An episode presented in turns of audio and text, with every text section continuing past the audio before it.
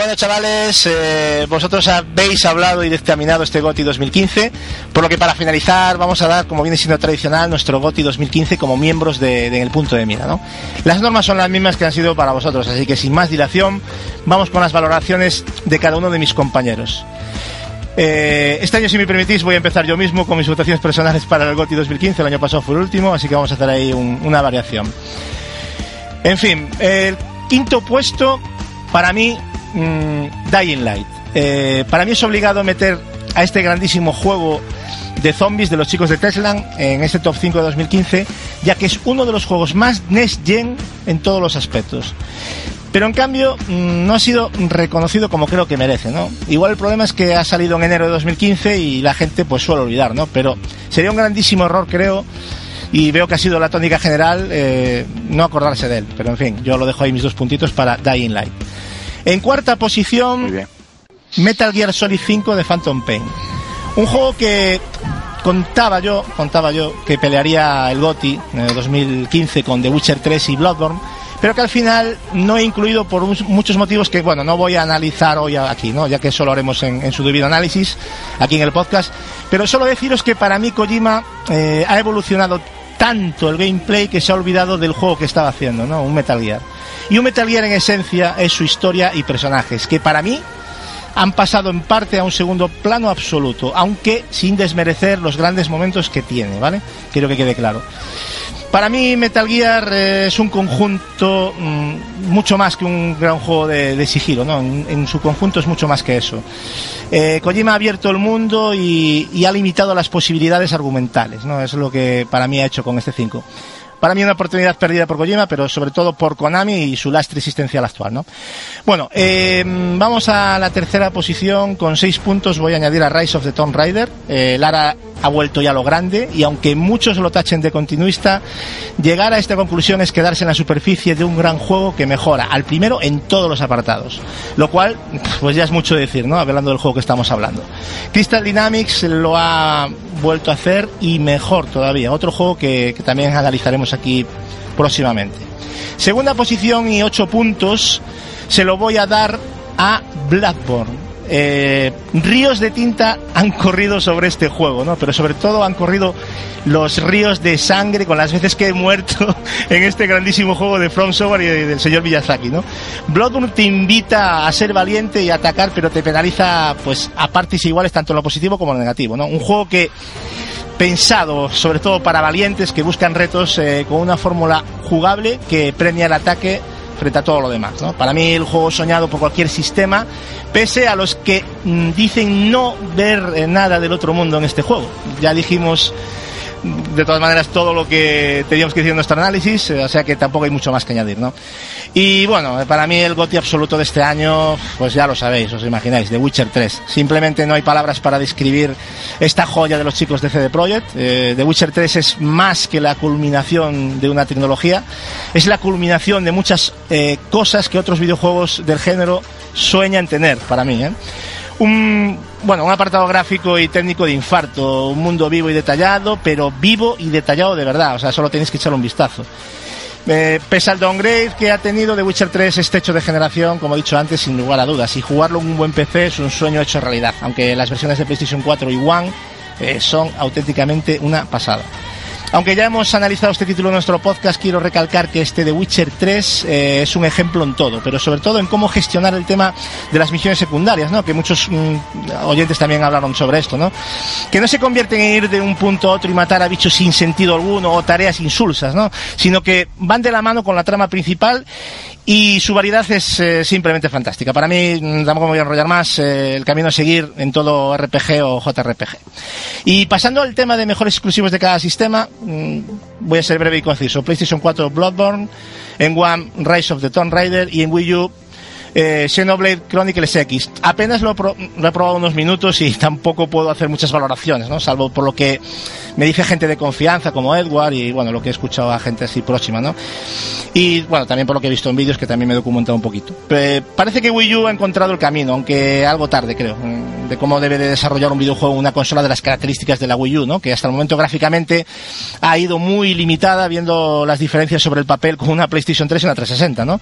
Lo elijo como mejor exclusivo porque creo que en este año no hay nada que le haga competencia en el catálogo de Wii U, Mm, aunque para gustos colores, ya sabéis, o sea, hay otros títulos que también como Splatoon, pero bueno, yo me quedo con este. Y por mi parte, bueno, quedan finiquitados mis votos, por lo que vamos a ver lo que votan mis compañeros. Vamos con Edward, por ejemplo. Edward, te doy el timón. Uf, pues pedazo de top te has marcado, Gatsu. Desde luego, bastante, eh, bastante variadito y muy de acuerdo con muchos de ellos. Pues nada, a ver, yo con dos, bot, eh, dos puntos eh, en quinta posición elijo a Batman Arkham Knight. Ajá. A mí este juego me parece uno de los grandes eh, de este 2015 eh, y un, un digno final para la saga de Arkham.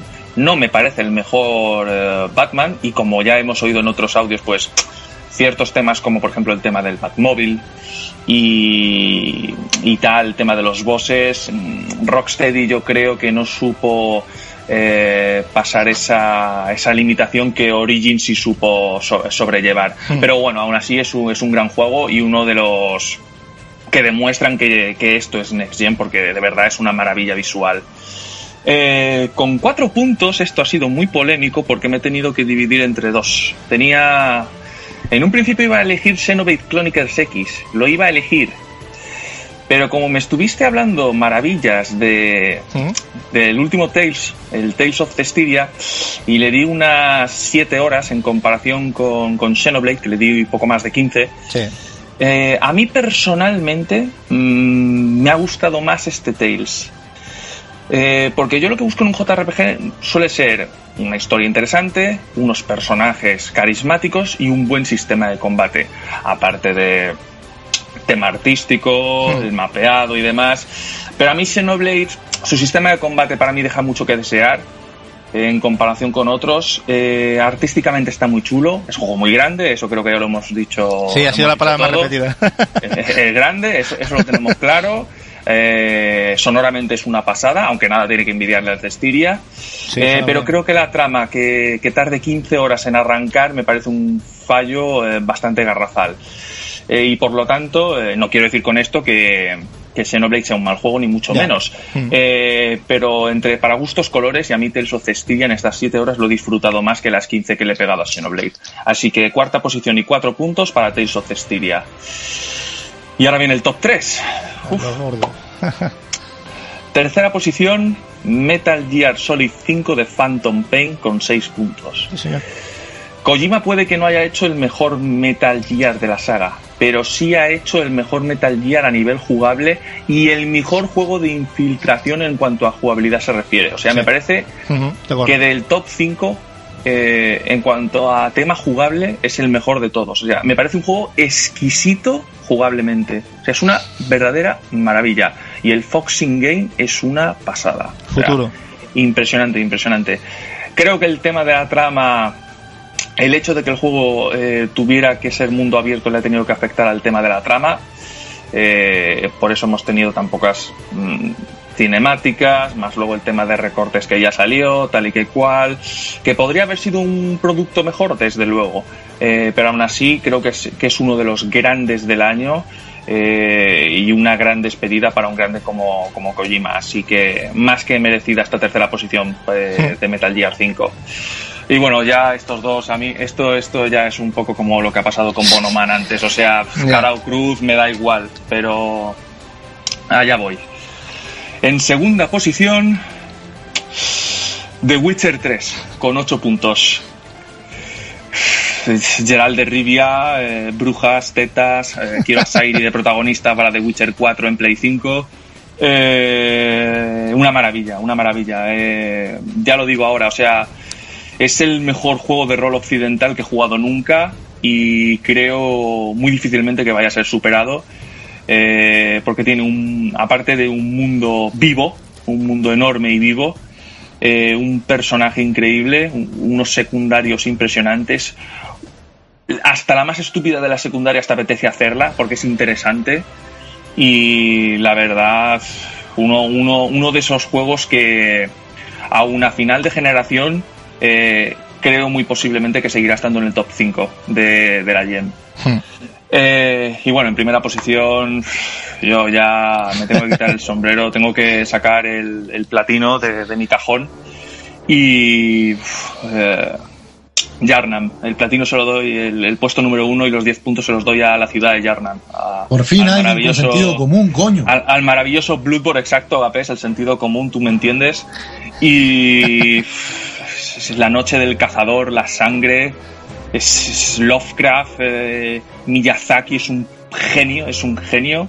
Esto no es un Dark Souls, amigos, esto es Bloodborne, así que eh, no es necesario comparar uno que otro. Una cosa es Bloodborne y otra cosa es Dark Souls. A mí personalmente, como amante de Dark Souls, eh, prefiero la fórmula de Bloodborne. Me parece más original, más accesible a un mayor público. Menos pero con- aburrida. eh, sí, podríamos decir que sí.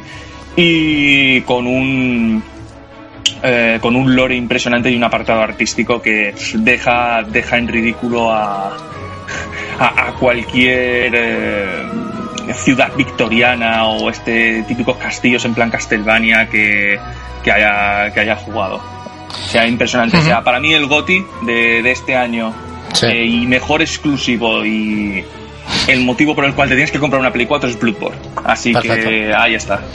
Muy bien. Y con respecto a los tres eh, PlayStation 4 exclusivo, el mejor exclusivo de cada uno, ¿qué votas? Eh, vale, mejor exclusivo de Wii U, creo que casi todo lo tenemos claro, pero yo creo que es Xenoblade. O sea, eh, creo que es el proyecto más ambicioso o el juego más ambicioso y es verdaderamente meritorio eh, que una Wii U con el hardware que tiene, que se queda algo obsoleto en comparación con Play 4 y One, Mm. Eh, mover este Xenoblade es, es impresionante, es impresionante. O sea, Sí, todo. el hecho de que ves una montaña y sabes que puedes ir a esa montaña, que no hay problema, aunque pegues unos saltos como Hulk, no hay problema, pero llegas ahí. y de One, eh, aunque no es un exclusivo, pero sí es exclusivo en 2015, esta discusión ya la hemos tenido, aunque siempre Sí. desde el troleo amigable, como siempre.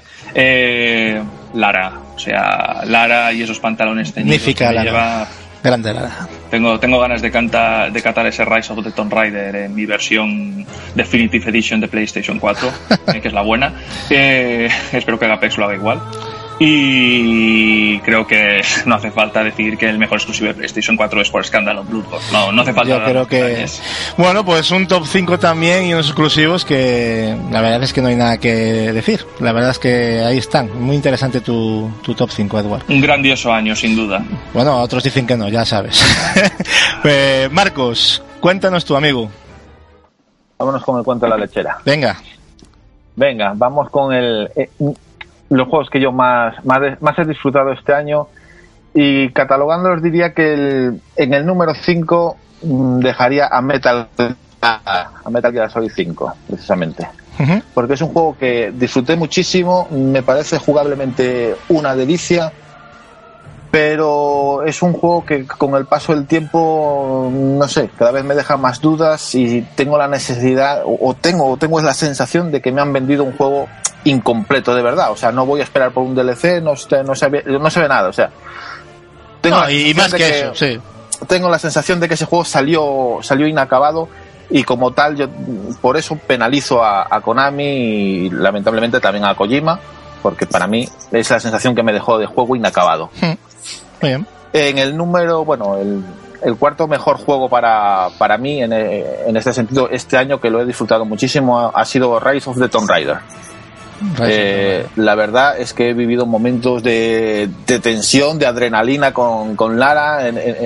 vamos, y, su mundo cada vez más grande. Ciertamente es que peca un poco de, de ser muy continuista con, con el anterior, pero se nota ba- bastante mejora, sobre todo en el apartado técnico. Y creo que ha sido un buen trabajo y un, buen ar- argumento para comprarse ahora mismo, eh, en este fin de año, una One. Digamos que en tercera, en tercera posición, un juego que me, me ha, me ha- me ha- soltado, digamos, la lágrima, el sentimiento, el desafío, eh, la belleza visual, enamorarme de, su- de- de sus personajes, ha sido Ori. Sí. Ori ha sido un juego que me ha maravillado y le pido a Dios que me saquen una edición física, porque mira que a mí me da ciertamente igual comprar juegos en físico o en digital, salvo puntuales excepciones. Y esta es una de ellas, de las que me gustaría tener físico.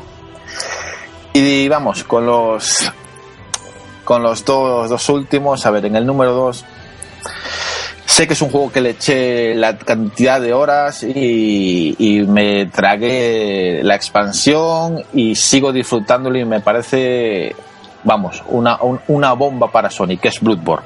Bloodborne. Es, es una belleza, es un desafío que Gapes no le ha pasado. Y, y bueno, creo que ha sido un, un- un grandísimo trabajo de Sony, la verdad. Bueno, y de From Software, que son los que lo hicieron. Sí, efectivamente. Pero de verdad, a mí el juego que este año me enamoró, sus personajes, su carisma, su mundo, su banda sonora, eh, sus misiones secundarias que casi son casi un- la historia en un juego de, de otra compañía cualquiera. Todo, eh, todo, todo el global de ese juego eh, es, es increíble y es The Witcher 3. Ya, The Witcher 3. Efectivamente. Bueno, yo en principio, eh, con, con estos votos, um, ahora si te, si te parece nos das los de Play 4, One y Wii U, el mejor exclusivo, Marcos. Sí, no hay ningún problema. En Wii U, por lo que ha significado de en- encantar a la gente y que incluso hay gente que ha, ha comprado la consola por este juego, sobre todo niños y jovencitos, es Platoon. Hmm.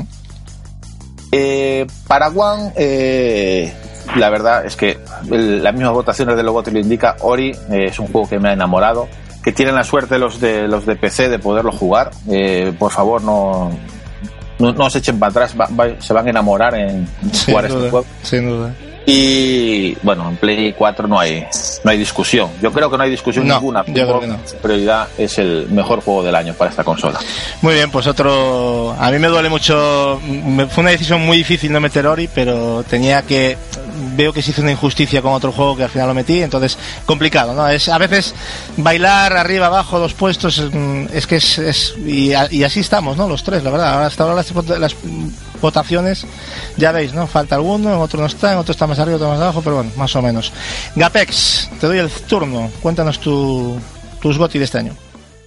Vale, eh, bueno, yo primero voy a hacer una aclaración. Yo voy a partir mi votación en dos, ¿vale?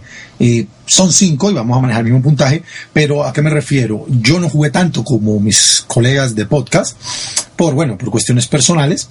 Me dediqué a juegos muy específicos que le tenía mucho hype, algunos terminé, algunos estoy jugando aún. Hmm. Así que yo, como no me da para elegir cinco gotis, juego a juegos que me gustan, pero no, pero ni que a mí me, ni que a mí me, me- que yo considero que pueda ser un mejor juego del año.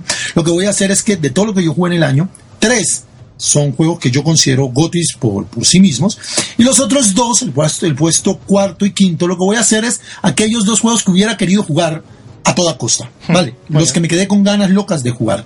Que posiblemente pues serían candidatos lógicos al GOTI porque por algo les tengo esas ganas demenciales, ¿no? De echarles vicio. Mi quinto puesto es The Witcher 3. Eh, yo considero a The Witcher 2 uno de los cinco mejores juegos de la generación pasada, sobre todo en su versión de PC. La, bueno, la de 360 es extremadamente increíble que haya existido ya de por sí. Así que, eh, pues nada, es un juego que yo tengo y que tenía muchas ganas de catar, pero que lastimosamente por motivos de la cara de tonto y las declaraciones estúpidas de parte de, Seven- de, de, de, Fro- de From Software, no, de CD Projekt Red, eh, pues me, me generó un cierto, cierto malestar que pues le estoy dando un tiempo para que se me quite para poder juzgar el juego de forma más objetiva posible, ¿no? A la hora de jugarlo. Eh, el cuarto puesto sería algo muy similar, que es Xenoblade Chronicle X. Yo tengo el juego aquí en casa, pero bueno, yo no voy a empezar un juego que tiene 200 horas cuando estoy metido en otro juego de 200 horas como Bloodborne. Eh, yo sé que Bloodborne no tiene 200 horas en campaña, pero yo estoy eh, convencido o tengo el, el sueño de sacar el platino de ese juego. Vale, aunque a mí los platinos me la sudan literalmente, eh, es un juego que creo que yo quiero ver hasta la última gota de él. Eh, entonces, claro, no me da tiempo de jugar al mismo tiempo mm, casi MMO como puede ser Xenoblade, ¿no? Así que es mi cuarto puesto con, con, con cuatro puntos. Muy bien. El tercer puesto para mí es una hidden gem, como lo llaman los gringos, o lo que llamarían un sleeper, un juego totalmente desconocido, aunque bueno, ha ido ganando un poco de bombo, y eh, que fue exclusiva un tiempo de Sony que me parece espectacular. Es una bofetada, una bofetada a Bungie de cómo se debe hacer un Destiny, teniendo sus peculiaridades distintas, pero en general una guerra espacial eh, para jugar y totalmente enfocada al multijugador, con una historia divertida, pero no más, como es la de Destiny, no muy profunda, por lo menos no en el desarrollo como tal del juego, porque después te baja otra cosa y resulta que Destiny tiene un pedazo de guion, a mí de qué me sirve si en el juego no me lo ponen, y es Helldivers. Es todo lo que Destiny no es capaz de ser con la mitad del precio. Es, es, es un juego increíble, yo a ese juego le he metido en casi 20 horas con uno de nuestros escuchas, con Proco, y, y, cada vez que lo juego me enamoro más de él. Cuando lo terminé, la primera campaña galáctica, me, levanté la silla a aplaudir el trabajo de esta gente. Es, es, absolutamente espectacular este Destiny cenital. Y ahora vamos al podio, los dos juegos que para mí, no voy a decir como ustedes que fue imposible elegir el primero, que ya la tenía muy clara, pero sí me queda muy difícil elegir el segundo puesto, porque hay dos juegos que para mí empataban, porque son similares en mis gustos, pero no quería meter en la lista ambos juegos, quería decantarme por uno de los dos. El que se quedó por fuera fue Yoshi Wally World, que era el que yo iba a poner de segundo. ¿Por qué? Por la simple razón que no lo he jugado. No lo he jugado. Yo sé lo que me va a transmitir ese juego porque soy un furibundo fanático de Yoshi Island, pero no lo he jugado. El juego que se queda con el puesto que quizás hubiera tenido él si yo hubiera pasado Wally World es Ori and the Blame Forest. Es uno de mis géneros favoritos, las plataformas, con un apartado artístico de estos que ponen a tambalear aquel argumento que yo defiendo a capa y espada de que los videojuegos no son arte, eh, que en los videojuegos hay expresiones artísticas a su servicio, que es una cosa muy diferente, aunque suene parecido. Pero es que es espectacular. Aparte es difícil, algo que a mí siempre me cautiva. La gran pega que no sale en físico. Porque aparte inclusive tiene elementos de Metroid, que es mi saga favorita y fetiche del mundo de los videojuegos. Lo tiene todo, todo, todo, todo. Es una maravilla y yo clamo al cielo dando gracias porque haya salido en PC, porque si no, no lo hubiera podido jugar, porque es de One, ¿no? Así que es un juego que perfectamente puede ser un GOTI.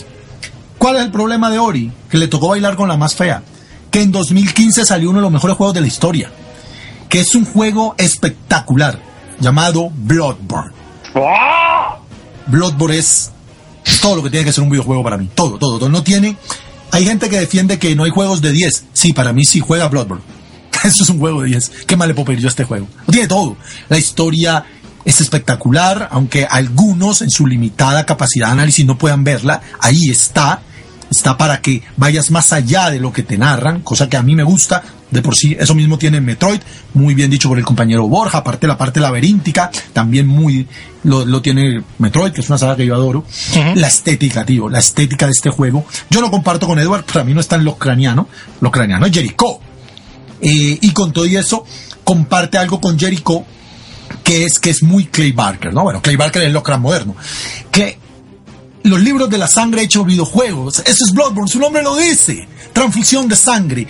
Es espectacular, difícil. Las batallas con los jefes no pueden ser más épicas.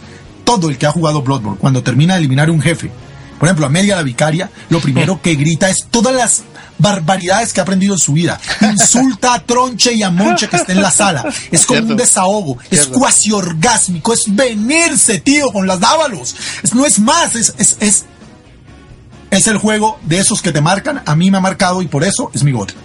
Muy bien. Y con respecto a los eh, tres exclusivos de. Bueno, coméntanos, Play 4, One y Wii U. Bueno, la- la- el top 5 mío mm, demarca cuáles son, ¿no? En One será claro. Ori, claro, será Ori. En PlayStation 4 será Bloodborne. Y en Wii U será Xenoblade Chronicle X. Muy bien, muy buen, muy, muy, muy, muy bueno. El- me, ha, me ha sorprendido el Helldivers, aunque ya lo habías recomendado anteriormente, pero yo creo que está muy bien. Y el Ori tan arriba, muy bien. La verdad es que se lo merece. Eh, Capi, finalizamos contigo. Tú tienes la responsabilidad. A ver, no te quiero meter presión. Uf, uf, uf, uf, uf. Bueno, vamos a ver, vamos a empezar con la quinta posición eh, para Ori, o sea, mejor plataforma de, de este año sin lugar a duda. Una estética así indie, sin ser indie, pero que atrae muchísimo, ¿no? Y con grandes picos de dificultad. Eh, cuarta posición, Dying Light. Sabes que es un juego que estoy esperando mucho, Gasu. Sí, Soy fanático de, de la saga de Island. Me alegra que lo votes. Sí, me he pasado los, los dos primeros completamente y he vuelto a jugarlo y demás. Es de Dylan elevado a la máxima Sí. potencia, o sea, eso no, no lo dudes. Por eso estoy deseando.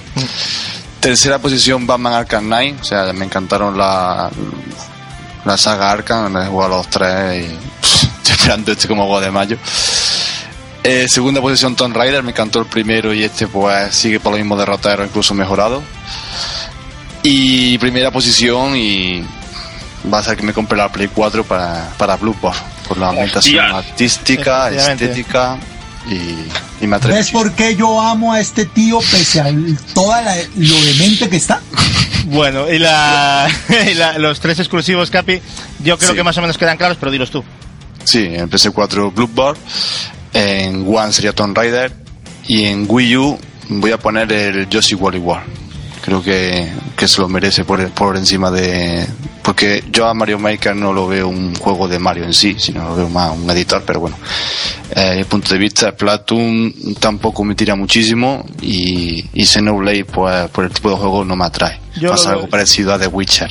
Así que sería sería más Yoshi por la estética y por el plataforma para Claro. jugar tranquilito. y. Yo lo veo muy. De hecho, me cuadra cada uno de los votos que has puesto. Te lo digo sinceramente. O sea, porque conozco tus gustos, ya te conozco hace tiempo y yo creo que ha sido muy consecuente. Como todos los demás, ¿eh? O sea, yo creo que aquí nadie ha votado nada para el adorno y ha valorado. Y duele, porque a mí me ha costado dejar juegos fuera. Supongo que a mis compañeros también le ha dolido Claro. dejar alguno. Pero hay que votar alguno, entonces se ha cuadrado así. Bueno, gente, creo que lo mejor será que hagamos una pequeña pausa porque tenemos que hacer recuento de, de los votos para ver cuál ha sido para nosotros el GOTI de este 2015. Así que no os mováis, que volvemos enseguida.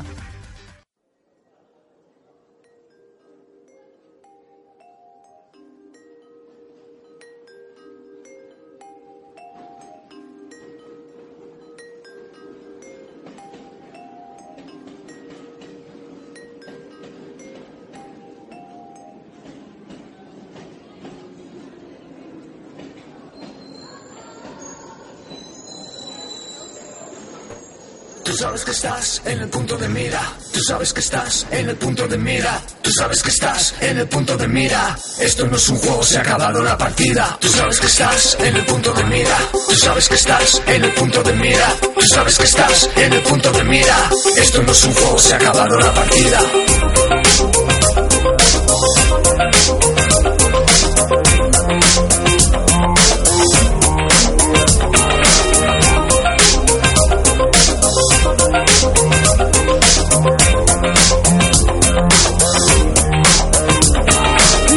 Estás en el punto de mira. Tú sabes que estás en el punto de mira. Tú sabes que estás en el punto de mira. Esto no es un juego, se ha acabado la partida. Tú sabes que estás en el punto de mira. Tú sabes que estás en el punto de mira. Tú sabes que estás en el punto de mira. Esto no es un juego, se ha acabado la partida. Gente, Pues ya estamos aquí de vuelta después de este interesante recuento y voy a pasar ya rápidamente a decir los- las posiciones como han quedado.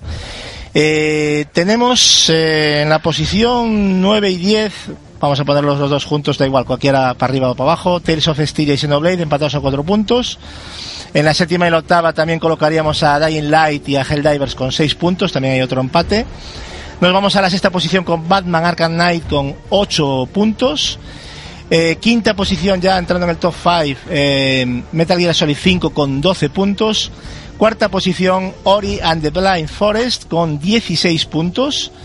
Dos menos que la tercera posición que es Rise of the Tomb Raider con 18 y ya entramos en oro y plata, eh, una segunda posición en esta ocasión de Witcher 3 de Wild Hunt con 30 puntos y queda pues para nosotros muy claro el, el GOTI con Bloodborne con 46, 16 puntos más que de este de Witcher 3, ¿no? Bueno chavales, en resumen, eh, ¿queréis que se ha hecho justicia con Bloodborne esta vez? A esta vez le ha tocado de Witcher pasar a la segunda posición. ¿Cómo lo veis? Eh, Edward, tú que te veo muy... Yo contentísimo porque no solamente se ha llevado el premio por parte de, los oyentes a mejor exclusivo eh, de entre las tres plataformas, sino que es nuestro GOTI, es nuestro GOTI. Y yo ya lo dije, The Witcher 3, Bloodborne, yo lanzo la moneda y cualquiera de los dos, aunque me tire algo más, eh, Bloodborne. Pero vamos, contentísimo con el resultado final. Hemos Y- coincidido- Y, un, gra- un gran top 5, ¿eh? hemos coincidido, sí, hemos coincidido en la tercera posición de Tomb Raider, por lo que veo con, con la audiencia.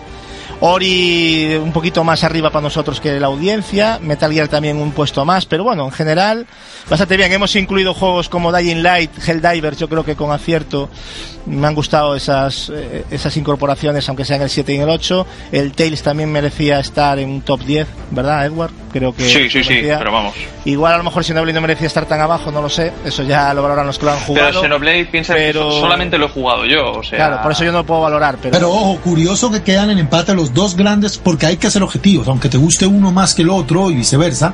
Son los dos grandes lanzamientos JRPG de este año y quedaron en empate. sin duda. Y son muy diferentes, ¿eh? Y cada uno vendrá. Sí, sí. O sea, por lo que yo he escuchado, yo estoy jugando también el Tales, ese sí lo llevo bastante avanzado, casi 40 horas.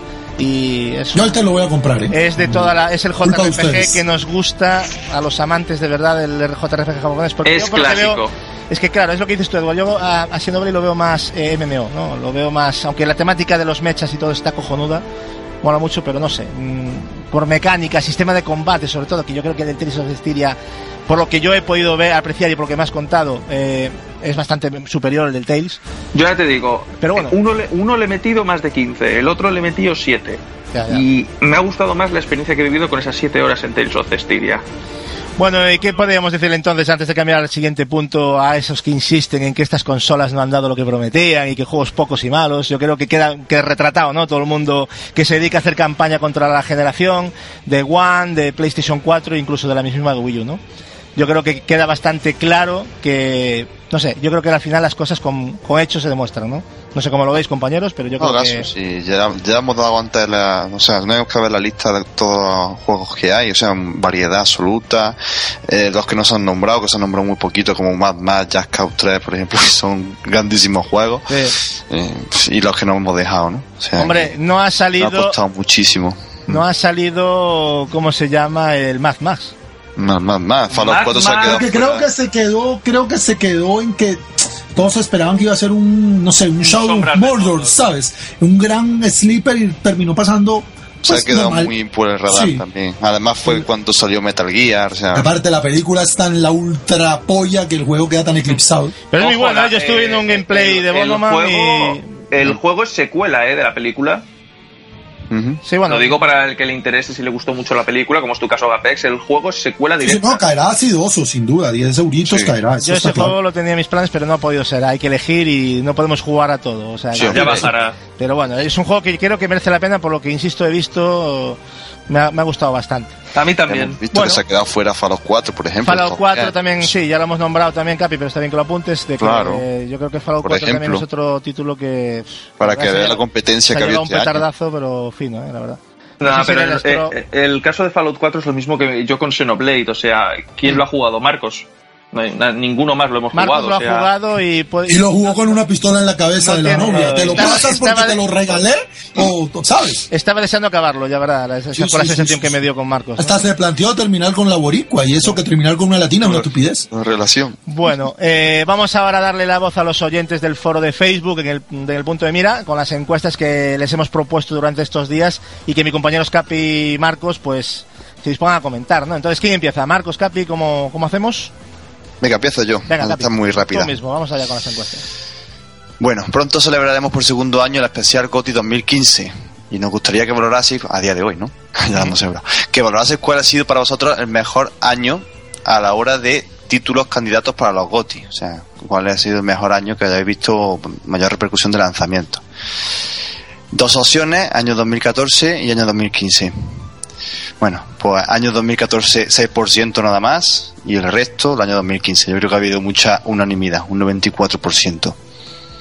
Pues- y bueno, aquí hay poco que debatir, la verdad. Estaremos todos de acuerdo en que el año 2015... Completamente ha de acuerdo. Salvo los, los pesimistas que dicen que hemos ido... Con una excepción que es bueno de marcar. Para mí, para Wii U es más fuerte el año anterior. El anterior. Pa- Para yo, mí también. yo mar- yo marqué el año anterior eh, por el mero hecho de que The Walking Dead ha salido en, en- en ese año y para mí me encanta ese juego. Y me, me, me gusta más el top 5 del año pasado que el top 5 de Claro, es este. que no te empapas Claro. tanto del... Claro, Es es por normal, porque es así, Exacto. es así, es normal. Bueno, bueno. Pero aún así este año ha habido mucha mayor variedad. Pero claro, yo me he ido solo a los 5 primeros. Claro. He rescatado aquí una serie de comentarios, por ejemplo, Diego Kouga, que dice que desde la barrera él ve más títulos para palear por el GOTI que el año pasado, aunque este año había calidad, pero había algunos más claros para el premio. Aunque el año pasado, perdón, había calidad, pero había algunos más claros para el premio. Este año es que fácilmente podrían ser 5, 6 o 7 títulos para ganarlo, esto más igualado, en su opinión. Ujú. Eri Donate nos dice que solo con decir The Witcher 3, Metal Gear Solid 5 y Xenoblade ya es mejor que el año pasado, en su opinión. Y el amigo Fichinendo nos dice que, que para él no hay comparación posible eh, y que es para él el 2015, ya que la anterior generación murió prácticamente en 2012, 2013 y en 2014 pues solo sufrimos los primeros juegos de la nueva generación, por lo, que, por lo tanto que fueron pocos los destacados. Y él destaca Bayonetta 2 y Mario Kart 8. Bendito sufrimiento, por cierto, el de Sí. 2014. Bueno, sí. Yo no lo he visto tan malo, pero bueno. Within, Alien Isolation. Bayonetta 2, Mario Kart 8, Sí. Sombras de Horrible, horrible.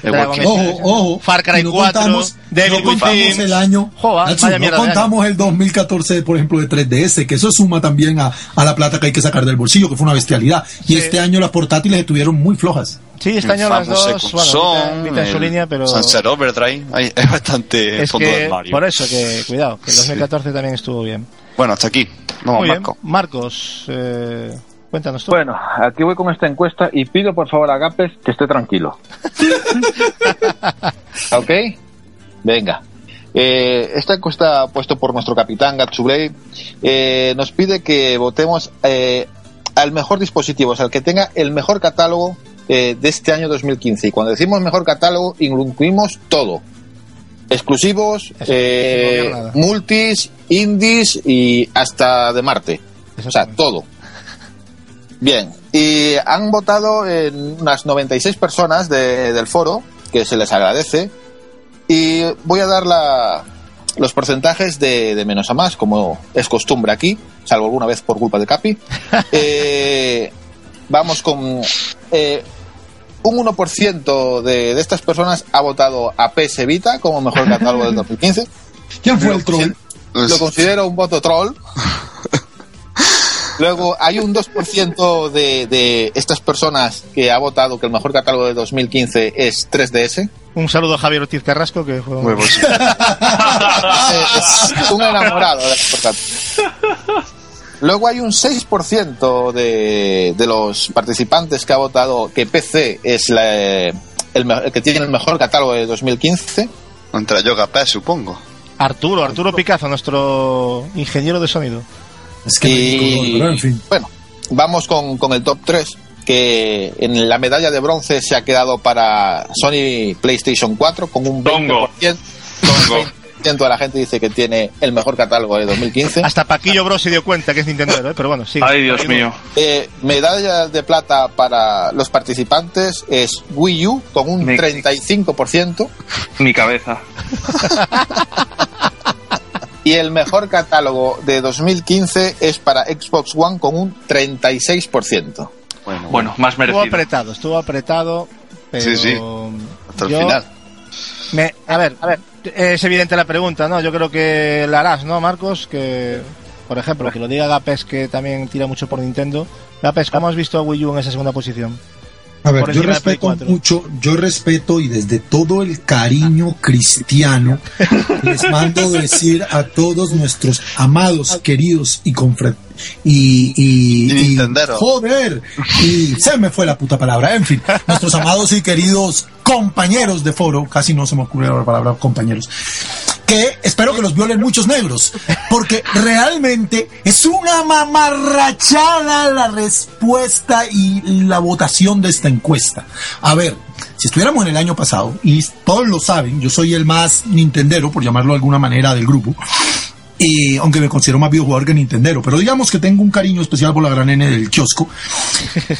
El año pasado yo entiendo que se da ese resultado, porque yo fui un gran defensor que el catálogo en general de Wii U, a, a- pese a padecer... Bueno, eso sería, eh, perdona que te interrumpa, yo creo que obviando los multi, porque tenemos una, una muy Sí, pero el costumbre claro. de obviar los multi. Pero el año Y pasado Te puedo dar una tan- lista de multi que ya gustaría Claro, tener. pero otros. fue tan Claro. gordo el exclusivos de potencia que tú podrías decir sí. con estos con estos exclusivos sí. yo me quedo con este catálogo aunque tenga, no tenga Ah, los pero multi. todo, todo multi Pero este es año- exclusivo en Wii U, o sea, o sea, sería exclusivo para Wii U. Sí, pero ¿entiendes? claro, pero- Es que eso hay que valorar. Pero te repito, si tú te quedaras y dijeras, esos 5 o 6 exclusivos me parecen superiores a todos los demás multi, yo hasta lo aceptaría. Podría entender. No, no, Vale, y- porque tienes- Ojo, Gapés, yo, yo acepto esta encuesta igual, ¿eh? O sea, la acepto, Claro. ojo. Y mira que No, no, yo la yo- comparto para nada. No, yo no, ya. Porque es opinión. O sea, esto es opinión. Pero es opinión, sí, claro, una pelotudez, pero es opinión.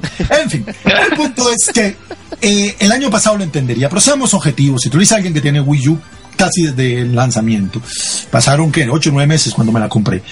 Este año es flojo para Wii U, que tiene una recta final y eso es muy normal en estas votaciones que la gente se quede con los últimos meses.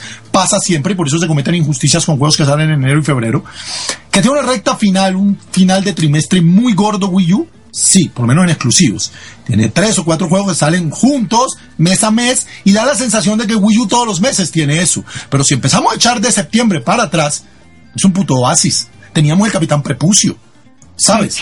Entonces yo lo siento mucho, pero decir que es un catálogo superior al de PlayStation 4, que tiene no solo Bueno, los multis, Bueno, de No, pero voy a hacer el no, específico. ganó, pero bueno.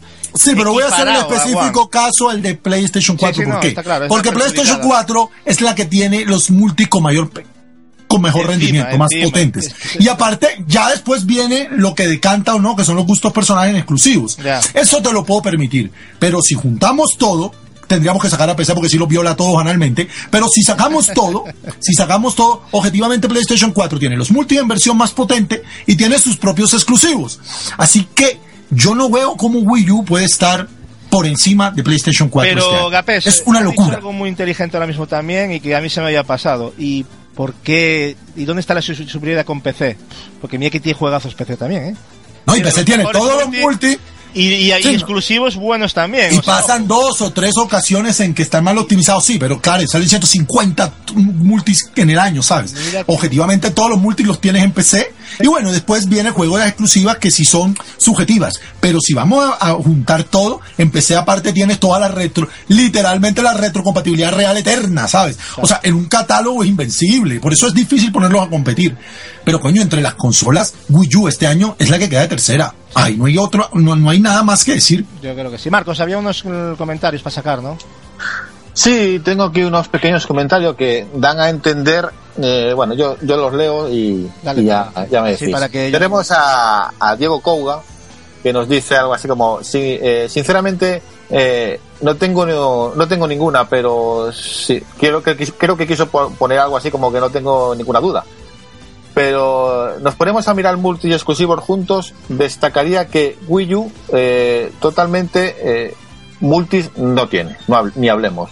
Y PlayStation 4 eh, eh, exclusivos pocos y multis eh, pecha, dice, dice él. Bueno, Así que Xbox One es la, la que está eh, más nivelada en multis que los tiene y exclusivos. eh, que los tiene más que PlayStation 4. Mm, No Hablo estoy de acuerdo. cabeza, a lo que mejor me equivoco. Así que mi voto dentro de lo que no tener ninguna es para, bueno, evidentemente para, para One. está claro, sí. ¿Qué más? Luego tenemos a Antonio Bellido, Bellido que aquí, eh, bueno, él, él marca por, por gusto personal, porque lo, lo dice así. Lo, eh, lo tengo claro. The Witcher 3 es Dios. Eh, vale, o sea, Joder, cuando nos diga que saque a segundo. o sea, The Witcher 3 es Dios. Bloodborne o Rise son bestias pardas. Pero me sigo quedando con el catálogo de exclusivos de Wii U. eh, Xeno- Xenoblade Chronicles X o Project Zero han eh, desbalanceado el tema cosa mala. Aún así, valoro todos los sistemas y muy difícil quedarme con solo uno. Eh, bueno, para Antonio, eh, su mejor catálogo es, eh, es Wii. Yo pienso que está obviando, insisto, los multi. Y él, sobre todo, que ha disfrutado como una marrana. Ya sabes que te quiero, Antonio. Pero sabes que has disfrutado como una marrana de todos los multi. Y lo hemos hablado por privado también. Pero bueno, es respetable tu opinión también, como todo, por supuesto. Y bueno, tenemos una, una última que es de Mar, eh, Company, eh, que nos dice aquí, eh, aquí el, eh, el problema es que he disfrutado de Bloodborne en PlayStation 4, eh, Rise of the Tomb Raider en One o, o Pillar of Eternity en PC, más los multis de cada uno. No sé qué escoger, la verdad, difícil cosa. Aquí ya nos dice que hay tanto, tanto bueno que no, no, es imposible de escoger para él. Es Lo que, me, lo que me sorprende es que me he puesto a mirar y comentarios, comentarios y defensores del catálogo de Play, pocos. No iba a poner los de mi amigo Edward porque evidentemente... Bueno, ahora, ahora, ahora queda, queda claro, queda claro que no es un grupo de Sonyers, ¿no? Como dicen algunos por ahí, alegremente. Está No, claro no, que no, la no, gente- no, no, no, grupo Yo de comparto eso, ¿eh? A mí me parece que One sí tuvo mejores exclusivos este año que PlayStation 4. Yo voté Lo One. que pasa es que tiene uno que, tío, que es tan inmenso que los eclipsa, pero, pero objetivamente en cantidad y no calidad, eh, One es la que tiene mayor exclusivo. Lo que pasa es que, ver, claro, yo todos no los lo creo. pierden. A ver, aquí hay multi una cosa. eh, Yo- a ver, Para mí yo hay una eso. cosa. eh, yo creo que, claro, PlayStation 4 tiene el mejor exclusivo y One tiene, sumando sus exclusivos, es más atractivo que PlayStation 4. Exacto. Sumándolos, ojo, ¿eh? Ya te- entonces, claro, ahí está, por eso yo he votado One. Y, y, y mira, y yo soy el primero. Yo voté Play yo 4, soy, ¿eh? un segundo, no, ya acabo rápidamente. Yo soy el primer puñetero que digo, siempre lo he dicho, que me gusta, aunque sea poca, esa diferencia de hardware que hay de Play 4 a One. Para mí, un multi en PlayStation 4 lo siento, pero va mejor y hay cosas sangrantes. vale, pero bueno, en general, yo me quedo con que son los juegos exactamente igual. O sea, eh, pequeños matices gráficos, pero son pequeños matices. Y entonces yo por eso eh, si- sigo eligiendo One, porque sigo teniendo los multis de PlayStation 4 a un buen nivel y me quedo con un mejor 2015 en exclusivos, haciendo la suma, simplemente. Ahí lo dejo. Sí, hay muy, muy buenos exclusivos, ¿no? El Halo 5, el Forza, el, Exactamente. el A Gears ver. otra vez de nuevo, explicar un poco lo que es mi voto. Rise of Tomb Raider y, Lori. y Ori. A ver, yo en PlayStation 4 de Ray exclusivas me he comprado, bueno, me he comprado. The Order, que aunque haya sido una decepción, ya es una exclusiva. He comprado Bloodborne, he comprado Tales of Cestiria, que es un exclusivo de Sony. He comprado Dragon Quest Heroes, que es otro Claro. exclusivo de Sony. No, he comprado Until Dawn. Luego de remasters, pues mira, ha tenido el Uncharted Trilogy Collection, al igual que Xbox One ha tenido el, El Gears of. War. O sea, yo el no Tales creo. a mí me ha, perdón que te interrumpa, a mí me ha jodido Sí. un poco, me ha, me ha equilibrado más la balanza porque cuando voté no había jugado al Tales y ahora ya la cosa está más pareja porque a mí Tales me parece increíble. El Tales, el Dragon Quest Hero, a mí me parece, y mira que yo no soy muy fan de los Musou, me parece un gran juego. Y es un exclusivo también. Es yo creo que en cuanto a exclusividades, están empates. El tema de la decisión, si una u otra, Justo, es sí. tema de gusto personal. Porque a mí Halo no me gusta nada. Claro. Pero bueno, yo creo que en cualquier caso, para resumir y ya dejarlo aquí, yo creo que tanto One como PlayStation 4 podrían ser perfectamente y la que chirría un poco es Wii U, a mi modo de ver. Yo creo que es lo que saco en conclusión, ¿no?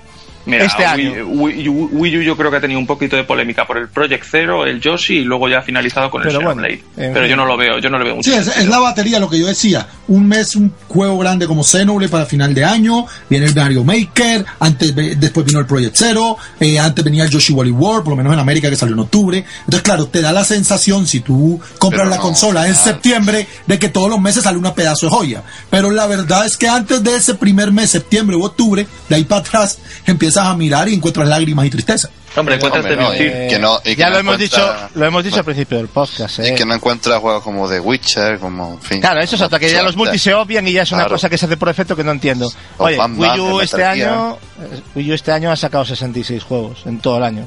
One 181. PlayStation 4 261.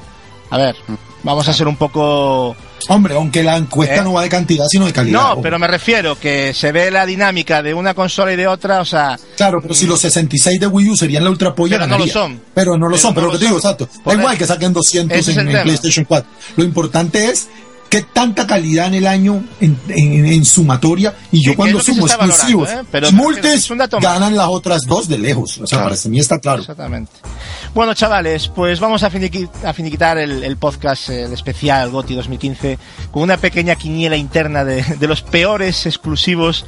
eh, y cuando decimos peores, no quiere decir que sea un mal exclusivo, sino que el peor, el que nos ha parecido el más flojo o, o el menos bueno, ¿vale? Eso vamos a verlo así. Eh, de PlayStation 4, One y Wii U en este año, ¿no? Así como también eh, diremos rápidamente lo que es el juego sorpresa que ha sido para nosotros de este año 2015. Y aquí podemos poner cualquier plataforma, ¿eh? como si nos da la gana de poner, eh, vamos, un, un teléfono móvil. Entonces, el, el peor exclusivo, Capi, vamos a empezar por ti. Para Wii U, ¿cuál ha sido para ti el peor exclusivo? Devil Thir. David, sí. Una decisión bastante gorda, sí, sí. Díselo a Tonichu, ¿eh? Joder. Eh, The One, The One, el, el State of Decay, que no es que me parezca mal el juego del todo, pero viendo lo que ha salido este año, lo pondría ahí de lo más flojito. Yo lo jugué en PC y bueno, y lo compré para jugarlo con Marcos, que al final no sé qué pasó que no pudimos jugarlo, pero lo estuve probando yo solo por mi cuenta y pide estar con otras personas, ¿eh? la verdad, pero es un juego que si te mola el tema zombie está Ujú. bastante bien. Hombre, gráficamente es muy flojito, la verdad es que está bastante desfasado, pero está muy bien todo lo que ofrece, ¿no? Sobre todo a nivel de opciones. Play 4, Ah, de Play 4 me costaría, bueno, que tampoco poner un Charter Collection porque lo he jugado ya yo creo que sería un poquillo injusto. Pues al final son buenos juegos. Pero tendría que decir Until Down, o sea, porque a mí The Order creo que me gustaría incluso más que Until Down. sí, yo creo Aunque que sí. Until Down creo que también me gustaría. Muy bien, Gapex, dinos eh, los peores ahora por tu parte de Wii U.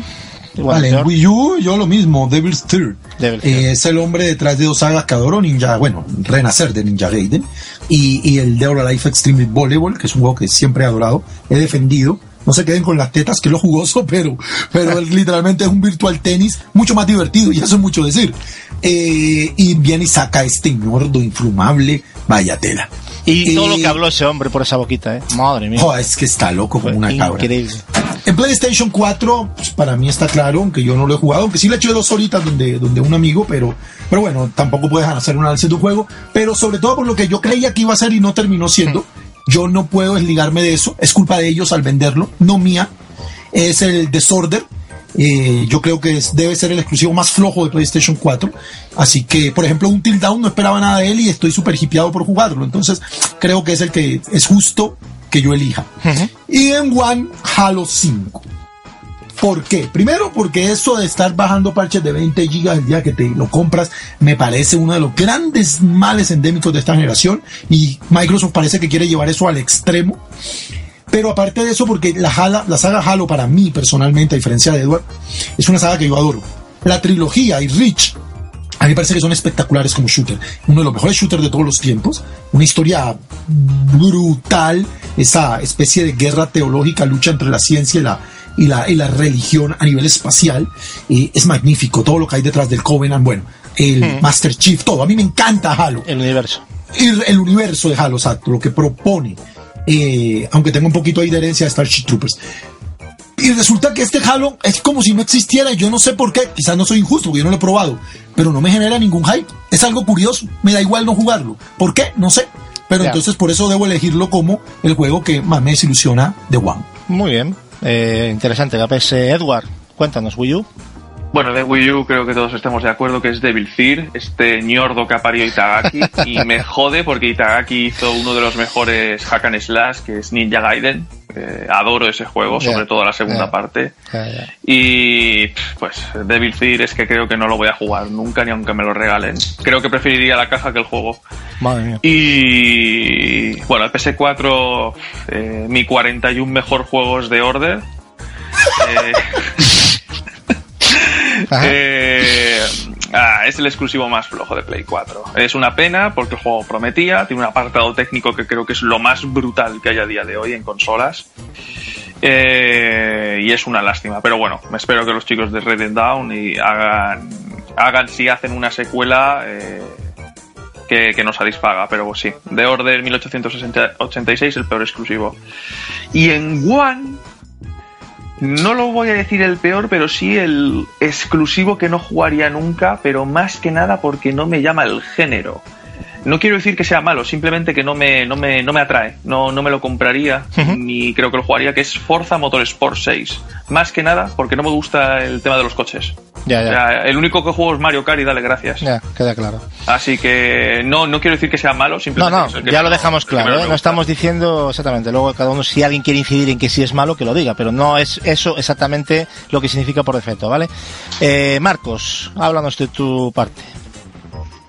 A ver, yo en Wii U no voy a decir lo mismo que vosotros hasta el momento. Voy a decir un juego que te estás volviendo loco con el juegazo que es esto, pero bueno, para mí, para mí es el, el peor de todos, que es Animal Crossing Amiibo Party. Porque es un ¡No free to play, ¡Dilo! es un free to play que sin amigos no juegas. O sea que Sí, free no to me play, acordaba como de- diría Ay, aparte, Marcos, es un Animal Crossing fusionado con, con, Madre con estos, con los Mario Party, que eso no es lo que es la saga. Una mierda. Ahí está. Mi peor juego de, de Wii U en exclusivos este año es Animal Crossing Amiibo Party. Muy Que bien. en PlayStation 4 eh, creo que es el exclusivo más flojo de este año y que coincidimos todos que es The Order. No malo, porque me parece que tiene un apartado técnico muy bueno y tiene una historia que es tremendamente apro- aprovechable. Espero que, que por lo menos intenten hacer una segunda parte donde todas estas, estas cosas que le quedaron pues la- las pulan y hagan un juego, no digo que un GOTI, pero más decente que el que nos presentaron. Bueno, hay que ser sensatos, eh, este juego estaba pensado para ser un GOTI. Pero Es- Esto iba a ser Bloodborne. Eso Y está no claro. No, no, no, no, Claro. eso, eso está claro y tiene toda la culpa quien la tiene, pero bueno, ya tampoco vamos a... Ya veremos la parte 2. Y en One, aquí tuve mi, mi gran problema porque en One me parece que han sacado, eh, no digamos que tengan un juego sobresaliente a lo Bloodborne, pero tienen una calidad media todos, todos, eh, bastante alta. O sea que me era muy difícil este año sacar un- el, peor, el, el- el peor juego exclusivo. Me quedo con el que no compraría de todos, que es el Gears of War, básicamente, Uf. que ya lo jugué en, en 360, pero simplemente por eso, es que no lo compraría por eso. Ultimate. Vale, eh, bueno, pues yo creo que quedó claro. Por mi parte, chicos, eh, aunque estoy de acuerdo con todos los, con la mayoría, con el Devil Third, pero yo creo que mm, el peor juego de Wii U de este año, bueno, es que lo del Animal me descolocaste un poco, pero vamos a obviarlo. Pa- Para mí creo que ha sido el Mario Party 10, un juego de minijuegos, como comentaba. Apex, que no aporta nada apenas nuevo, a lo visto hasta ahora. mucho menos. Exactamente, o sea, pero por hablo por este Mario Party, ¿eh? o sea, para Sí, mí el sí, 10, sí. para mí creo que fue de lo peorcito de, de Wii U este año. De One, llamadme loco, pero para mí el peor exclusivo de este año para One, Gapes, te doy la mano, Halo 5. Ya ¡Hola! me van a matar. Aunque a nivel jugable es fantástico, y lo he dicho, me, me parece muy bueno, tiene un control fantástico. eh, me esperaba mucho más en todos los apartados del juego, y yo lo siento, la historia no, no termina de engancharme. Eh, No Gats, una pregunta. de engancharme. Dime. Gats, una- ¿el Halo 5 te ha gustado más que el 4? Eh, hostia, tío. Yo creo que es empate técnico, tío. Porque, de hecho, empate técnico y a menos, porque claro, yo me esperaba que el 4 me supo a poco, ¿no? Yo me El- quedo con el el como dice Gapex también. Yo he el Halo, el- el Halo 5 es un juego que se enfocó única y exclusivamente casi, casi, casi en el multijugador.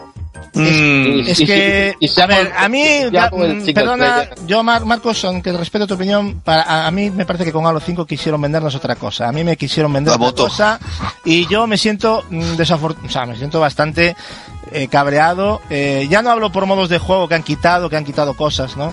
Eh, que a compañeras como Arashi también, que la- no le ha gustado nada, que es el, el jugar, eh, digamos, a dos jugadores a pantalla partida, que se lo han cargado y bueno, modos de juego, ¿no? Pero mm, no sé, me esperaba una historia mm, que me que me emocionase, ¿no? Con el Master Chief, pero no. No, es que yo estoy de acuerdo Lo siento, contigo ni. Cortana, Eh, ni Master Chief, ni nadie. Allí eso no.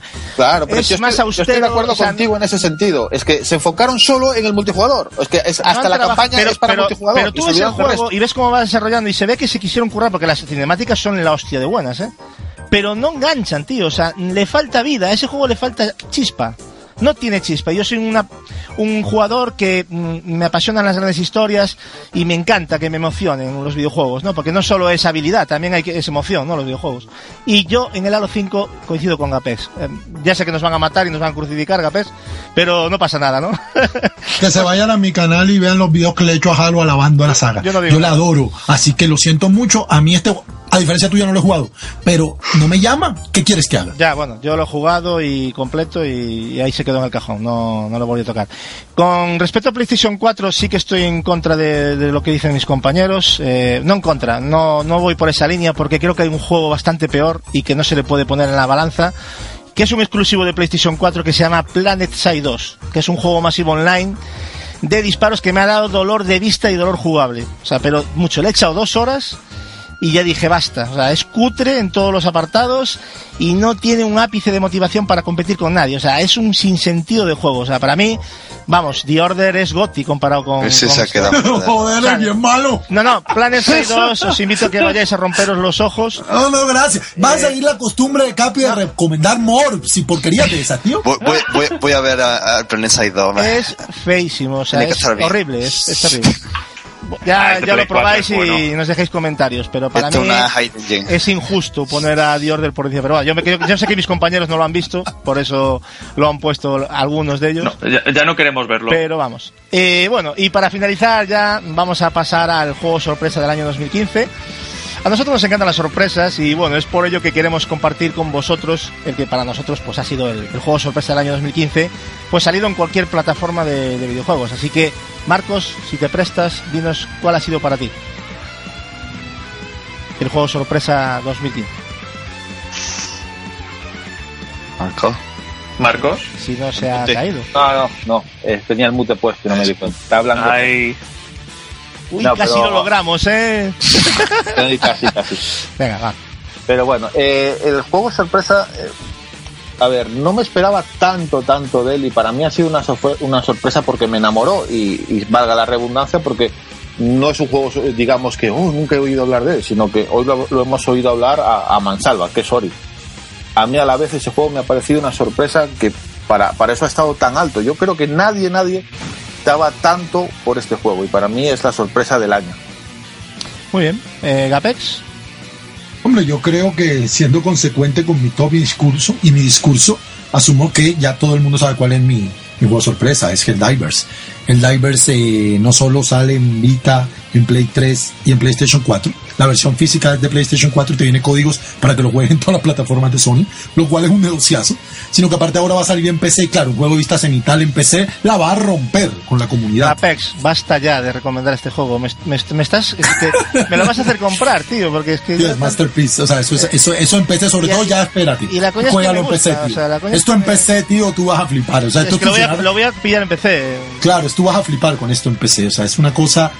Eh, de por sí ya habían comunidades pidiéndolo para PC porque se nota, ¿no? Hay ciertos juegos que se nota que Sí. son ideales para PC. Bueno, la vista Y- y- cenital al final en esas Claro, y la, la rapidez del mouse y el teclado Sí, y tal. eso no, no, no- Entonces, bueno, es un juego que yo recomiendo a todo el mundo. Eh, bueno, al único que no lo puedo recomendar a los usuarios de Microsoft o Nintendo porque no tienen cómo. Pero a los que tengan PC o los que tengan Sony, Claro. eh, es un juego a echarle un ojo y aparte es muy buen negocio porque está sobre los 30 dólares. Sí, Tendré que comprarlo. precio, ¿no? Bueno, Edward, dinos.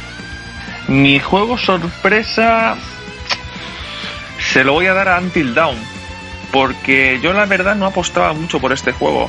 No, y El- de hecho, es, es que tienes razón, continúa, sí, sí. No, no apostaba nada. Salía en unas fechas complicadas porque a los pocos días salía Metal Gear 5, con lo cual era bastante arriesgado. Luego el tema de lo típico de película americana de terror, de adolescentes en una cabaña abandonada, el típico Mm. Era un asesino. hándicap para mí eso, ¿eh? Uf, Sí, sí, o sea, es un tópico que puede atraer o no. Me convenciste Y- tú, ¿eh? De hecho, sabes que yo estaba en contra, yo no quiero, no quiero Porquis, no quiero, no, no, no, no, no quiero Viernes 13, no, no, y, no y que luego lo juegas y, y me di cuenta de mi gran error, porque es un grandísimo juego, incluso y creo que ha llevado pocos puntos porque es que hay tanta calidad, yo creo que había ahí en el top.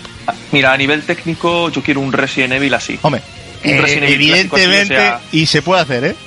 Se ha visto que se puede hacer. Usa el motor de Killzone, ¿eh? Sí. Del Shadowfall. Es sí. impresionante. O sea, no tiene nada que envidiarle a juegos como The Order, que ya son pepinos Ay, te que- gráficos. yo no sé si te ha pasado a ti, pero vas por ciertas localizaciones y te quedas quieto con la linterna como un gilipollas, haciendo ahí la lucecita. La iluminación es, iluminación exagerada. es algo, sí.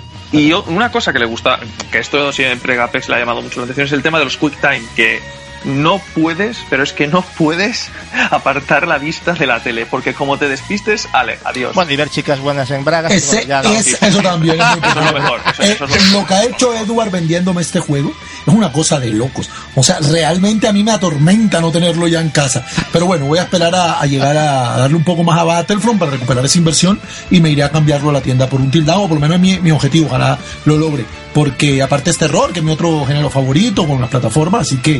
eh, y lo que dice Gatsu es que eso, ese, ese sabor, ese tufillo a serie B, eso mola. Sí. Mola, mola, mola. Yo creo que te gustará. Y nada, no me lo esperaba y Bueno. bueno, ojalá hagan un, un otro otro juego del mismo estilo.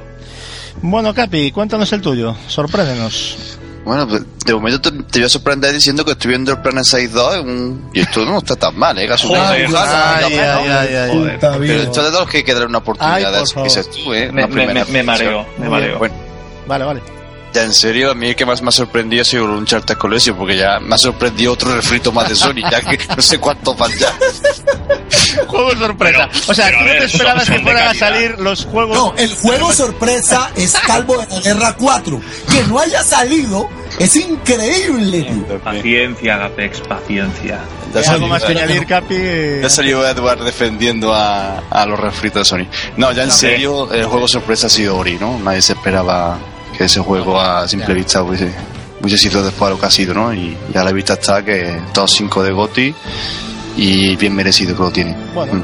yo ya te digo, tampoco voy a ser mucho más pesado. Para mí, en mi caso, no hay duda alguna y coincido. Al igual que Child of Light lo fue en 2014, para mí este 2015 Ori se lleva todas las de ganar, ya que aunque el juego pintaba fantástico y todos estábamos deseando catarlo, ¿no? ¿Os acordáis cuando salieron los primeros gameplays que decíamos, hostia, esto va a molar mucho, ¿no?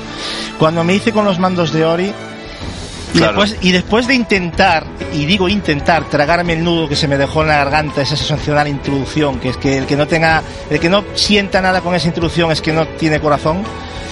Bueno, mi cara se adornó con una sonrisa al, al ver lo, lo manejable que era Ori, ¿no? Pero sobre Ah, todo, lo que ya comentó también Gapés, todos comentamos, el apartado artístico, algo digno de ver. Y no creo que ni el fantástico Unravel que va a salir lo supere, que ojo, que también pinta muy bien, ¿eh? Si tienes One y no tienes Ori, es que no te gustan los videojuegos. Yo ya lo digo así tajantemente ya. Sobre O sea, todo Gazú, lo que no, no se esperaba de los picos de dificultad que tiene y, y Sí, la eso me sorprendió ¿no? mucho gratamente y hasta también, o sea, Claro, yo he- esperaban yo un he- online, mira, ¿no? yo, Muy- he, yo, he, yo he gritado en Muy casa con y dos no. juegos. Con Bloodborne me he cagado en todo, me han escuchado en el quinto piso. Y con Ori también me he cagado en dos o tres ocasiones, ¿sabéis? No quiero spoilear, pero bueno, una de ellas la del árbol, que es, que es para cagarse, literalmente. Al agua. Y sí, eh, y es un juego exigente. Mm, Para mí me, me pareció exigente. O sea, en general es muy manejable y se deja llevar, pero llegas a ciertos puntos que dices tú, "Pff, la madre que lo parió. Pero en fin. En fin, chavales, eh, estamos ya finalizando este completito especial GOTI 2015 y llegados a este punto, pues me gustaría saber, simplemente ya a grosso modo, ¿Cuál es ese juego esperado eh, por cada uno de mis compañeros para el próximo año 2016? ¿no? Ese juego que, que cada vez que sale información sobre él, pues se nos mueve algo en el estómago. ¿no? Así que, Gapex, dinos el tuyo. ¿Qué, qué te pone cachondo de 2016? Y dime uno, ¿eh? No me digas Sí, sí, 50. no, que no, va a ser un gran año, pero dime uno. Sí, yo te voy a decir uno que es una absoluta idiotez de parte mía nombrarlo. Porque es eso. Eso es como aquel que tiene la novia puta y está esperando que cambie. Eso es. Pero bueno, en fin. Somos idiotas, ¿qué podemos hacer? Eh, es The Last Guardian. O sea, Juanito Hueda es.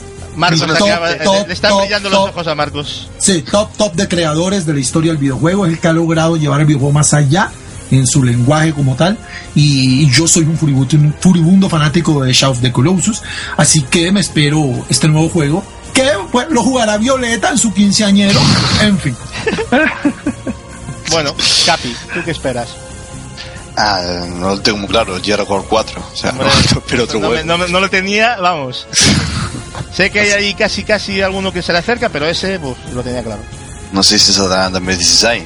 a finales o, Sí, o- sí que sale, sí que o lo retrasarán. sale. Yo creo que sale. Bueno, Edward, tú... Yo, yo es que lo tengo muy claro. O sea, es un juego que se anunció bastante antes incluso que The Last Guardian y llevo 10 putos años esperándolo. 10 putos años Hombre, esperándolo. Venga, vamos todos a, ¿Lo, ¿Lo, vez? ¿Lo hicimos pues todos a la vez? Los Patrick Back! Na, na, na, na, na, na, na, Final Fantasy XV, Hombre, es que no puede ser otro. No puede ser otro. Versus 13. No, Final Fantasy Bueno, no entremos en ese debate. 13 terminó en 2011. ¿No te cansa de andar por ahí, Eduardo? No, porque vas en coche. juego. Pero vas en coche y en Chocobo, tío. Sí, lo. O sea, ya no caminas tú, no es como Xenoblade, ¿sabes? Bueno, Marcos, eh, dinos el tuyo. La pregunta ofende, gato. Ya, ya lo sé, pero dilo. Lo tienes que decir tú. guardia. Bueno. Splatoon 2. Después de enamorarme de BB-8 en Star Wars, ahora quiero enamorarme de ese perrito gigante con alas de Last Guardian. Es que es muy... Te pone su pluma, ¿eh? Está claro. Mira, yo voy a cambiar un poco la dinámica y sé, voy a, voy a tirar por lo clásico, pero es que yo esta saga la adoro. mm, Esa gente que le tiene una extraña manía. Yo creo que un Charter 4, pff, lo siento, pero yo tengo que ver cómo acaba esta esta cuadrología o como se llama. Cuatrilogía. Cuatrilogía, no, cuatrilogía no, no creo que sea cuatrilogía. Serían. Pero en serio, eh, un Charter 4, mm, yo soy un enamorado de Naughty Dog y no me cabe la menor duda de que se van a despedir como, como Nathan Drake merece. Y yo creo que va a ser un juego que al final es lo que cuenta, nos va a divertir a todos, nos va a impresionar gráficamente y creo que va a ser un exclusivo a envidiar. Yo creo que incluso va a hacer olvidar, entre comillas, y digo entre comillas porque es injusto, al, al Tomb Raider, que es una maravilla, pero no nos olvidemos que Lara bebe de, de- de lo que bebe, es así. El reboot se hizo en base a una idea que tenía un charter o un estilo, ¿no? Y que le ha sentado muy bien, por cierto, pero bueno. En fin, eh, diría Horizon, diría Quantum Break, porque no puedo engañarme, o sea, esos dos juegos me encantan. Diría de las, de las Guardian, diría todos los que han dicho mis compañeros, pero como tenemos que elegir uno y no quiero ser repetitivo, pues venga, me voy a quedar con ese. Hellblade ha perdido fuerza, ¿verdad, chicos? Ya casi Sí, nadie habla de él. Pero... Call of- de Call of Duty también. Sí, el Call of Duty, sí, efectivamente. Bueno, pues eh, nada, cracks, un placer compartir de nuevo podcast que, con todos vosotros. Creo que hemos pasado un muy buen rato en esta noche especial para los jugadores. Es nuestra noche de los Oscars particular, ¿eh, Gapés? Como te decía al principio del programa. Mm, y, y así la hemos vivido y compartido con, con toda nuestra audiencia, ¿no? Que es lo que, lo que queríamos. Así que vamos a dar por cerrado este podcast, despidiéndome de esta gran familia que, que formamos, pues llamada en el punto de mira, ¿no? Capes, encantado de tenerte aquí un año más, de los muchos que me gustaría tenerte en esta pequeña familia y y te agradezco mucho que sé que has venido un poco mal y has aguantado hasta el final. Eh, porque la ocasión lo merecía. Bueno, todas lo merecen, ¿no? Pero yo creo que esta sobre todo, ¿no? Así que... Sí, se, ha hecho, se ha hecho un esfuerzo mayor. Siempre se puede dar un poco más. Eso hace la diferencia entre los exitosos y los fracasados. Quererse dar siempre lo mejor. Así que yo no me iba a perder esto. Y fue un cierre de año espectacular. Aprovecho para, bueno, ya nosotros a nivel interno hablamos mucho, pero desear feliz Navidad no solo al equipo, sino a lo que queda de, de Navidad y el nuevo año, a los que nos escuchan. Nos han acompañado todo un año como unos campeones. Y para mí ha sido una de las experiencias más bonitas de mi vida. Tuvimos la oportunidad, aparte de encontrarnos personalmente, de afianzar amistades y yo de, de compartir esta afición que nos, que nos perturba, ¿no? Yo antes de, de- de este podcast me hablaba solo contra las paredes, pero tenía que, que- que exorcizar todo eso que, que le transmiten a uno los videojuegos, así que llegué a mi casa y me siento muy orgulloso. Eh, chicos, feliz Navidad y un abrazo. Un abrazo, Apex. Ya sabes que es un placer tenerte como amigo principalmente y bueno, ya eh, a lo que veamos aquí, ¿no? Que eso ya es tema de podcast. Ya sabes que siempre tu opinión eh, para mí es muy respetada. Al igual que la de Capi, Capi, eh, te agradezco que estés aquí. Ya sabes que Capi está un poco fuera de onda, pero el tío ha venido aquí, se lo ha pasado bien, ha dicho lo que opinaba, ha opinado como lo que más. Y espero que te sirva un poco de estímulo esta, esta cita de 2015 de los GOTI para, para que en 2016 reenganches con nosotros de nuevo. Claro que sí, ahí estaremos. Así Todo nada, posible. Te esperamos por aquí, Capi. Muy bien. E- Edward, eh, lo has disfrutado, ¿eh? Se te ha escuchado Joder, gritar como una quinceañera, joder, o sea, ha habido de joder. todo. Eso ¿eh? siempre. ¿Cuántos, ¿Cuántos premios ha llevado Bloodborne? ¿De tres? ¿Cuántos? Al premio especial, eh, se ha llevado la especial, bueno. Yo creo que Bloodborne nadie lo va a descubrir, ni nosotros ni, ni la audiencia, y yo creo que aunque hubiese salido de, de fuera del top 5, que sería una barbaridad. Imposible, imposible. Eso no pero puede da ser. igual, el juego es bueno, se vote lo que se vote, luego las opiniones. pero a este juego no se le puede poner nada malo. O sea, puedes decir que no te gusta. Yo siempre no me cansaré de repetirlo. Puedes decir, este juego no me gusta.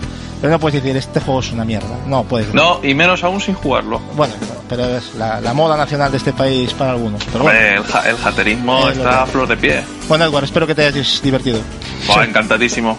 Así que nada. Venga, feliz año y nos vemos en 2016. Efectivamente, Marcos. 2016, bueno, este año ha sido también. Uf, yo, mira que a a la gente que nos escucha, más que desearle feliz Navidad, yo lo que le deseo es que tenga una buena cuenta corriente porque en este 2016 que entramos, buena falta va a hacer. Efectivamente, vamos a tener que andar pidiendo por la calle para jugar a todo, ¿eh? Ya este año, a mí ha habido meses que he dicho, vete parando ya. Y he tenido que dejar, algunos juegos de hecho los he tenido que dejar y esperar a que bajen de precio. Es que no se puede tener todo, no somos millonarios. Bueno, ¿qué se le va a hacer para esta mierda de generación? Para esta mierda de generación nos hemos dejado una mierda de pasta en juegos, ¿eh? Yo es que cada vez que veo mi estantería digo, ¿seré este Qué mala. Qué mala. Soy pipero, soy xboxero, soy nintendero porque también tengo 3DS y la estoy disfrutando. Ahora estoy jugando a juegos de do- desde ese, ¿verdad, Agapés? Como el profesor Layton que la estoy... Joder, ¿Eh? tío, Pero qué fíjate, saga, por Dios. Pero estoy- qué qué saga. alegría te di, eh, Agapés, qué alegría Una, te una de, llevaste. ¿eh? una de las cosas, Ah. eh, una, una de las cosas que me llevo este año, que ya finalizamos con este podcast, es darme el capricho que, que tuve a primeros de año, que dije, yo, a- yo a Gapes lo voy a hacer Sony, lo voy a hacer Sony, Lo logramos, ¿eh? lo logramos. Al final lo pasamos al lado oscuro. Objetivo conseguido. Efectivamente. Qué fácil es. Y el próximo que sea también de, de, de Microsoft, ¿no? Se compre la One, que se la compre. Ah, Tampoco digas hiper, Eso lo veo más difícil, pero va a depender de lo que, de lo que se el, el año que viene se le recore. Sí, Recore. ese es mi próximo objetivo, hacer ver. que se compre una One. A ver qué pasa, a ver qué pasa. Bueno, en el año 2016 volveremos con alguna que otra novedad, que bueno, si alguno es listo y ha visto el programa detalladamente en YouTube, sobre todo en YouTube, claro, porque de otra manera es difícil, podrá darse cuenta de alguna de las novedades que os propondremos para el fantástico 2016 que nos espera. Así que nada, chicos, feliz Navidad a todos y os dejo con el saludo tradicional de mis compañeros. ¡Hasta luego! ¡Viva Sony! ¡PS4! Navidad! ¡A la Puto Gapes, puto Gapes. ¡Ay, Planes ahí no pinta tan mal, ¿eh? ¿Cómo que pita, no? qué Vale, troll eres, ay, tío. Menuda mierda de juego. Vaya mierda. Como el Morse. Eso sí es mierda. Blue por Dios.